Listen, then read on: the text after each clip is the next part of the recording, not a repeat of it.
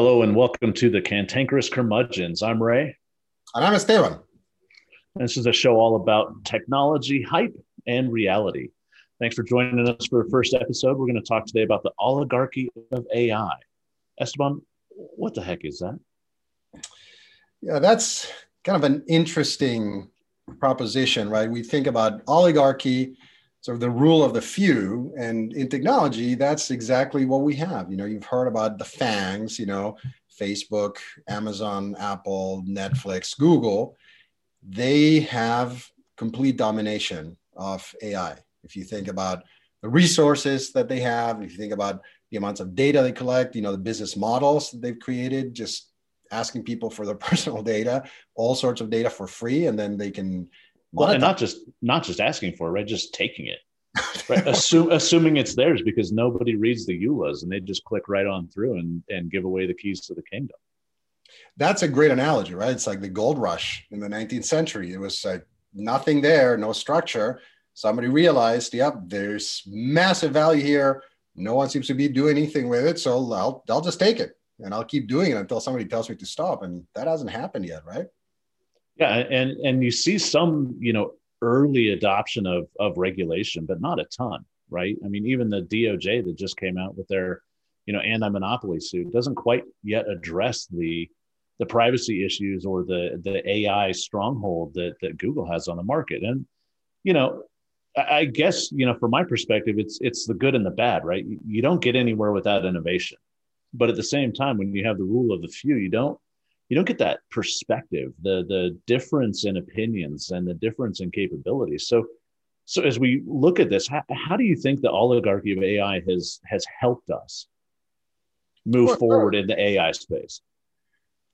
We have things now that no one would have imagined, right? Like we have A I embedded everywhere. Anybody with a smartphone, we have people in very, very uh, rural areas of the world, underdeveloped or whatever, less fortunate parts of the world where they're struggling to make a living, they still have smartphones and there's A I there. There are smart speakers, there's all sorts of facial recognition, there's, you know, even the keyboards that we use to type on our phones have embedded A I. Most people don't even realize the extent to which A I is there. It's invisible, pervasive, and it, you know, certainly would be very easy to argue that it makes life much better. And not only that, just even much deeper things like um, network security, you know, packet shaping, uh, all sorts of things that kind of make the world go these days are based on A I. And a lot of that is based on really massive developments that have come out of the, the FANGs, right, of the, the oligarchy. Now, to your point, what, what do we do with that, right? You know, we have some great benefit, but no one is keeping an eye on, on the whole picture, right? Yeah, I mean, I, I think you look at the the rise in, you know, ethical computing, right? And ethical technology. And it's because people are terrified by how their world's being shaped. You know, you, you look at A I and, you know, the the most, you know, pervasive uses of A I right now today are to shape the way we see the world, right? It's to shape how our opinions form. It's to craft us in whatever image people will pay for to get in front of us. You know, it, it's it's painfully painful just the way that we're exploited. I mean, there's there's no real great way to put it other than, you know, the, the oligarchy is exploiting the populace.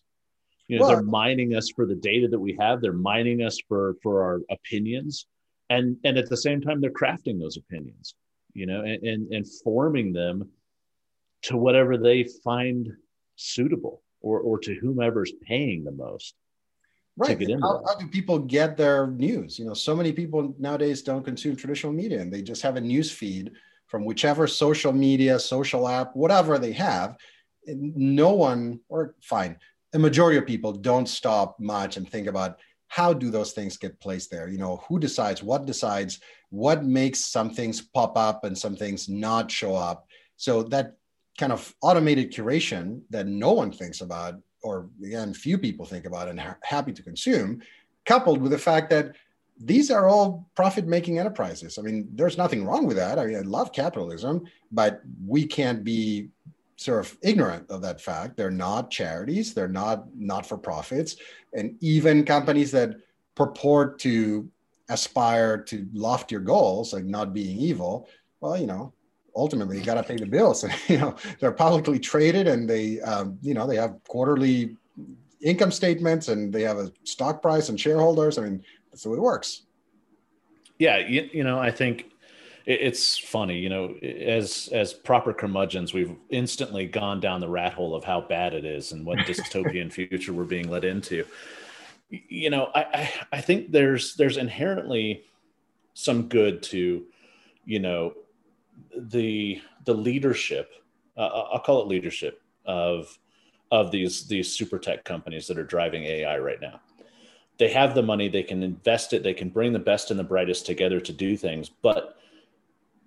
But but at some point, we've got to take that and distribute it in a way that we can actually use it to solve real world problems and not just to make more money.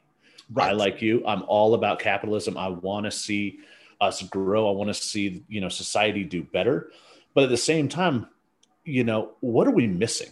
Right? What what kind of groupthink have we fallen into, or what kind of, you know, exploitation mechanism have we subjected ourselves to potentially unknowingly, and and and how do we get out of that? And and a lot of people will listen to this and they'll argue that, oh, you know, we talk about social media and we talk about, you know, how bad they are. Well, you know, media has been doing this since the time of the the paper press, right, or the first printing press. Yeah, true, but it was regulated to some degree. It was checked.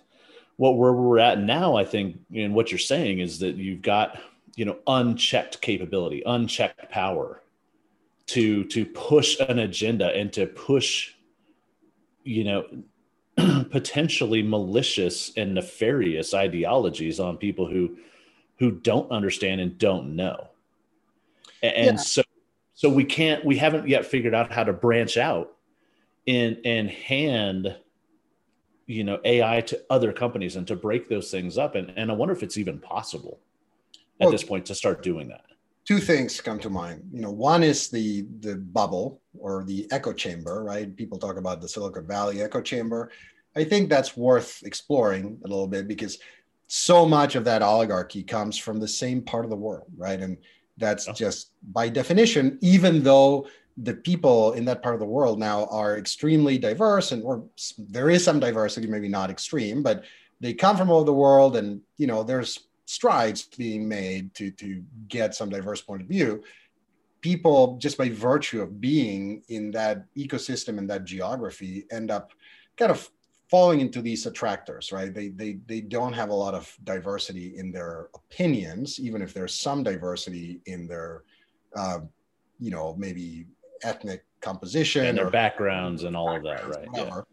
And then something else that's really tied to that is confirmation bias, right? Mm. That it goes hand in hand. You have kind of this echo chamber where they, you know, all talk to each other and they high five each other. It's like, oh, it's the best thing ever, without really checking with the, let's call it, quote unquote, real world, right? Outside of the bubble. And then because everything seems to work so well and the venture capitalists love it and money flows and companies make a lot of money, everybody kind of assumes that it's all working out. But I think that's worth analyzing a little bit, right? You know, is it really working out? And c- what can we do, to your point, to inject some some diversity so that we don't all think that everything is hunky-dory, right? When maybe it's not. Yeah. and, and it's and it's kind of scary thinking about, you know, the, the fact that they've got all of our data, they, they're doing these types of things. There's this supreme confirmation bias potentially of, you know, living in that echo chamber. And I wonder, you know, you and I are both working in healthcare. As these larger plays, as the oligarchy of A I starts moving into the healthcare space, what does that mean for us as patients, right? What does that mean for us as practitioners in healthcare when you've now got these behemoths moving into an industry that is not necessarily their home base, that has a lot of nuance to it, right? One may argue that the complexity of what's going on in in you know a Facebook or an Instagram or a Google is is equal to that of what's going on in in healthcare. and, and that's not what we're here to talk about, but, but how do we, how do we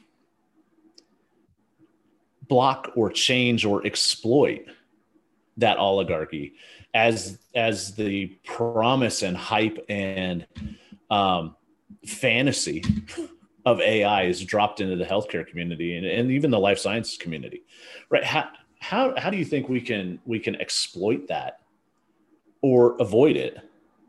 Yeah. and, and, and ensure that, that, you know, people aren't, aren't dying. I mean, it's one thing to lose advertisement space on, on a person. It's another thing to say, oh yeah, I'm sorry, we recommended the wrong thing and you're dead. Right. Yeah. So the, the thing is, yes, there's a lot to complain about. I totally agree. I love complaining, by the way. I mean, there's nothing, nothing wrong with that.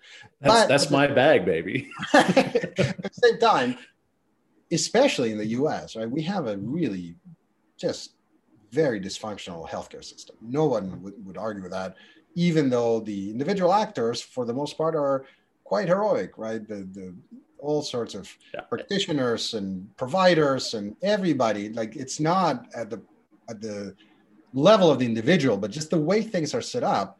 And it's not, you know, it may sound like a political discussion. It's not. It's a fact-based kind of opinion uh, that you arrive at just by looking at broad indicators, right? Our uh, life expectancy, right? You know, the bang we get for the buck in terms of money spent per capita, and any kind of indicator about, you know, infant mortality or maternal mortality, like all those things that, that, you know, everybody likes to measure the rest of the world by, we do pretty horribly, you know, in terms of uh, where we should be compared to Western Europe, compared to other quote unquote developed nations, you know, in Asia or wherever.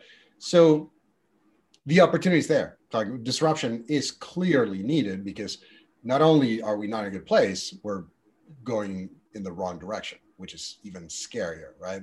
So how do we take this opportunity for disruption? Like, it's almost like the industry's begging for disruption. If you look at anything, you go to conferences, everybody says the same thing. We need change, we need change, we need change. We don't know exactly how. People have very strong opinions of where it should come from, what shape it should take, but it's necessary.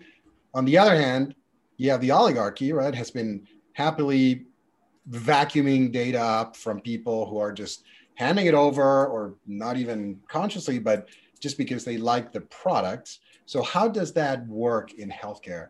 And even one more thing, the whole pattern, your paternalistic approach, right, where the medical system typically has, has an idea that the data belongs not to the patient, but to the people who collect it, even though it's about you. You know, try to go get your medical records, you know. Oh, you know? But, but, but so it's funny you say that, right? I, you know, but it's, it's the same pattern, right? I, I can't go to Facebook and say, hey, give me all my data. Fair enough. Right. You know, it, it's owned by the collectors of data, right? Well, what do you so, think about that? Is no, that... dude, I hate that, but that's an entirely different topic, right? that's that's a rat hole. You know, privacy and securities is a rat hole we could run down for days. But what I want to get back to is is okay, if if that similarity is drawn, right? If if we take that and say, okay, well, and I'm going to play devil's advocate, you know, oh well, you know, we don't own our data already, so what does it matter if a, you know, behemoth comes into healthcare and starts doing all this work and controls all the algorithms? How, no. how do we, how do we poke holes in that? Because we're already, we're already, you know, just giving it away anyway, you know? And I guess what it boils down to is, is how do we ask the right questions about believability? And, and how do we, how do we start trusting what's coming out of the oligarchy? That's a big and, and how do, and how do we put that into play in healthcare? And I think it comes down to, okay, if we're going to allow this to happen in healthcare, in finance, wherever, right? We as citizens need to be asking for transparency. We we need to be we need to be pushing for an ethos. Now, that may be fairly grandiose, but we need to be pushing back and saying, listen, you're making all these decisions, especially when it comes to my healthcare, right? How are you basing those decisions, right? I, I have an inherent trust in my physician because I know he's been educated but there's still some risk there because, you know, not all physicians are created equal. And I don't want to get a whole bunch of hate mail because of that, but it, but it's true. None of us are the same. We could all go to the same school, get the same training, have the same credentials, and be one hundred eighty degrees out. Differences exist, you know, deal with it. it, it, it yeah. Deal with it, exactly. But but how do we proffer moving into this this this future of automation and this future of recommendation engines supporting and augmenting physicians and feel comfortable with it?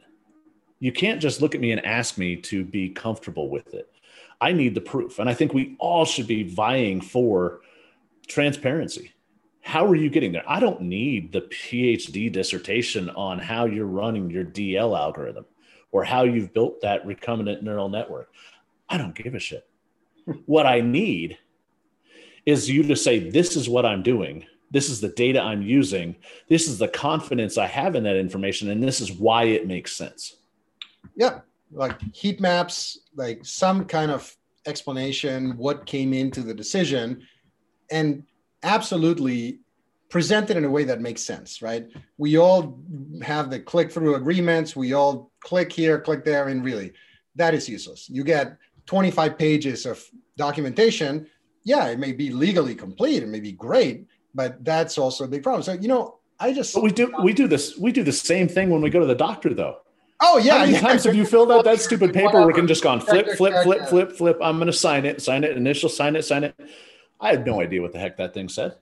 Yep.